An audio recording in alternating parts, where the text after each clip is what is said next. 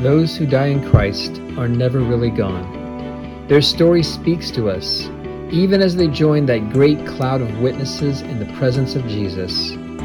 Today, we celebrate one witness, our sister.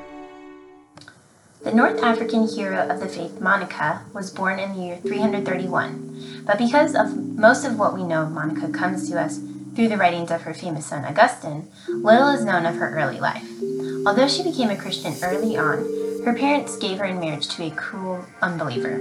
However, Monica's prayers, testimony, and her charity eventually won him over and he converted to Christianity, just one year before he died.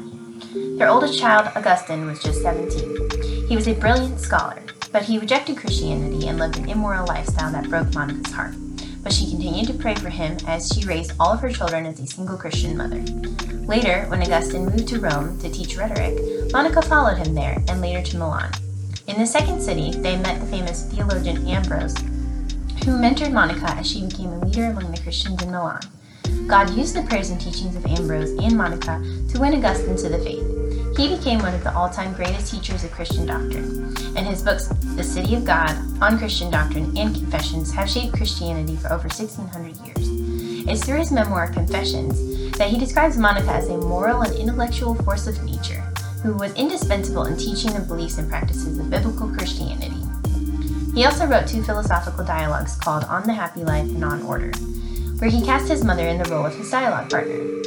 In these pages, we see her teaching, questioning, encouraging, and refining his own theological instruction, much as Priscilla did for Apollos in the Bible.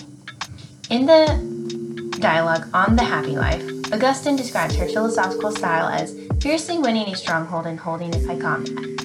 In the dialogue on order, Monica asks why he would include her in the important theological conversations. She says, I have never read of women entering into such debates because men did not generally think of women possessed enough brain power for such conversation.